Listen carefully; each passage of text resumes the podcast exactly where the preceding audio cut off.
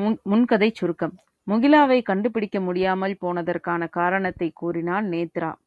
முகிலாவை அடைத்து வைத்த பங்களாவுக்கு சென்ற தருண் அழைப்பு மணி ஒலிக்க கதவு லென்ஸ் வழியாக பார்க்க இன்ஸ்பெக்டர் முத்துக்குமரன் நின்றிருந்தார்.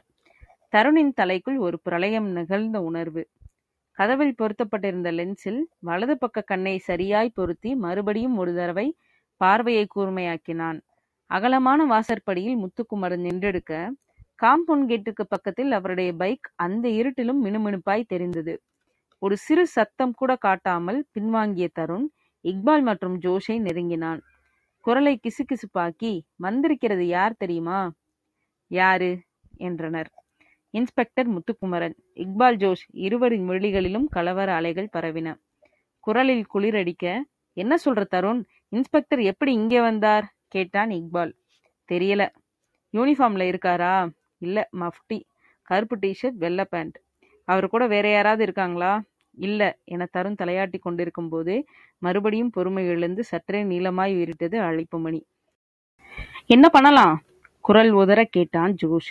வேற வழி இல்லை, போய் கதவை திறந்து அவரை ரிசீவ் பண்ண வேண்டியதுதான் என்றான் இக்பால். அதுக்கு முந்தி ஒரு முக்கியமான விஷயம் என்றான் தருண். என்ன என்றனர் இக்பாலும் ஜோஷும். இன்ஸ்பெக்டர் ஏதாவது கேள்வி கேட்டா நம்ம 3 பேர்ல ஒருத்தர் தான் பேசணும். அவர் கேட்குற கேள்விக்கு மட்டும்தான் பதில சொல்லணும். கூடுதலா ஒரு வார்த்தை கூட பேசக்கூடாது. இருவரும் தலையாட்டி கொண்டிருக்கும் போதே வாசல் கதவை நெருங்கி தாழ்பாலை விடுவித்து கதவை திறந்தான் தருண். போலியாய் முகத்தில் வியப்பை காட்டி செயற்கையாய் மலர்ந்து, சார் நீங்களா என்றான். முத்துக்குமரனின் உதடுகளில் புன்னகை பரவியது. நானே தான். ஆச்சரியமா இருக்கு சார். எனக்கும் அதே ஆச்சரியம்தான். இது உங்க வீடா? இல்ல சார், இது ஒரு நண்பனின் வீடு. உள்ள வாங்க சார். படியேறி உள்ளே வந்தார் முத்துக்குமரன். துளி அளவு கூட பதட்டத்தை வெளிப்படுத்திக் கொள்ளாமல் சோஃபாவை காட்டி, உட்காருங்க சார் என்றான் தருண். சோஃபாவில் சாய்ந்தபடி சற்று தள்ளி நின்றிருந்த இக்பாலையும் ஜோஷையும் பார்த்தார் முத்துக்குமரன். அவங்க 2 பேரும் ஏன் நண்பர்கள் தான் சார். இவன் இக்பால், இந்த வீடு அவனுடையதான். ஒரு மல்டி பிஸ்னஸ் மேன். காஸ்மெட்டிக்கல் ப்ராடக்ட்ஸ்ல இருந்து கம்ப்யூட்டர் ஆக்சசரிஸ் வரைக்கும் தயாரிக்கிற 4-5 கம்பெனிகளுக்கு உரிமையாளன். இவன் ஜோஷ், சாஃப்ட்வேர் கம்பெனில ப்ராஜெக்ட் ஹெட்டா வேலை பண்றான் என்றான் தருண். இக்பாலும் ஜோஷும் கலக்கத்தை காட்டிக்கொள்ளாமல் முகத்தில் புன்சிரிப்போடு நெருங்கி கை கொடுத்து விட்டு எதிரே இருந்த நாற்காலிகளில் உட்கார்ந்தனர். அவர்களுக்கு முத்துக்குமரனை அறிமுகப்படுத்தி விட்டு அவர் அருகே அமர்ந்தபடி, நான் இங்க இருப்பேன்னு உங்களுக்கு எப்படி சார் தெரியும் என்றான் தருண். நீங்க இங்க இருப்பீங்கன்னு எனக்கு தெரியாது தருண். நான் வேற ஒரு வழக்கு விஷயமா பழைய குற்றவாளி ஒருத்தனை பார்க்க வந்தேன். அன்பு நகர் 7வது தெருவில் 72ஆம் நம்பர் வீட்டுல இருக்கிறதா தகவல். கடந்த அரை மணி நேரமா இந்த தெருவுல 72ஆம் நம்பர் வீட்டை தேடுறேன். பார்வைக்கு தட்டுப்படவே இல்லை. ஒவ்வொரு வீட்லையும் பழைய நம்பர் புது நம்பர் 2ஐயுமே சுவத்துல எழுதி வச்சிருக்காங்க.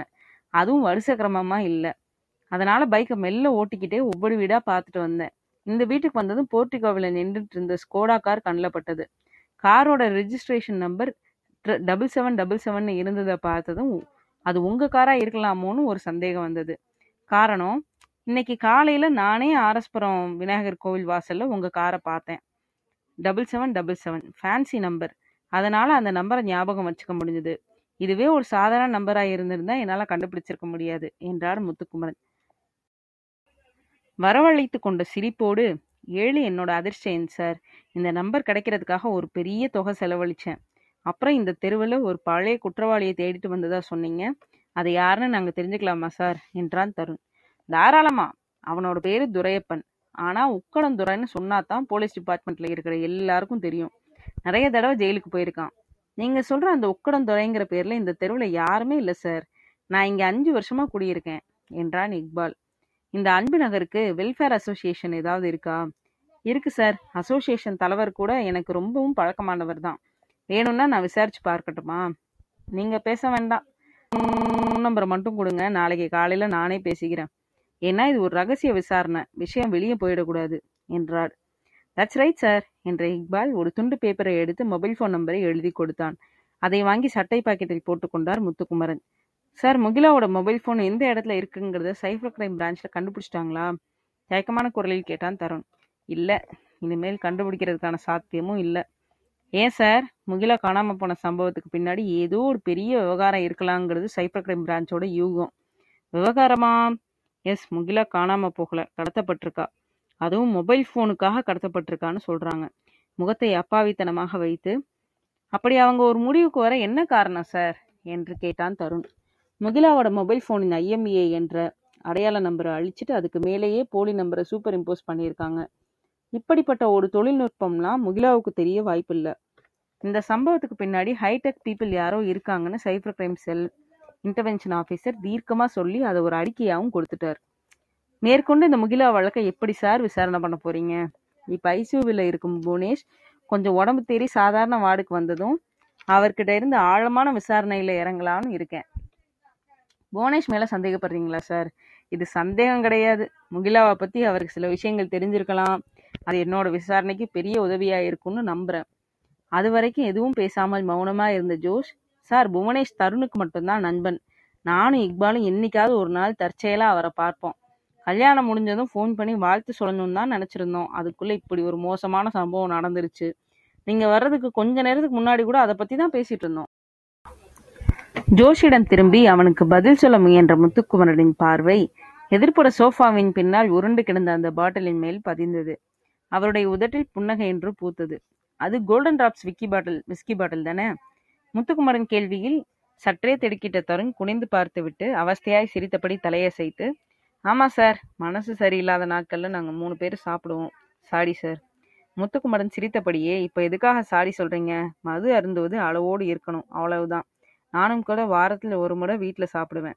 இப்போ சாப்பிட்றீங்களா சார்? இது துபாயிலிருந்து வந்த உயர்வான விஷ்கி என்றான் இக்பால். இந்த பிராண்டை பற்றி எனக்கு தெரியும். கோல்டன் டிராப்ஸ் விலை 2 லட்சம்னு கேள்விப்பட்டிருக்கேன். உங்கள் கூட உட்காந்து மது இருந்த ஆசை தான். ஆனால் இப்போ பணியில் இருக்கேன். சாரி, இன்னொரு நாளைக்கு பார்க்கலாம் என சொல்லி எழுந்தார் முத்துக்குமரன்.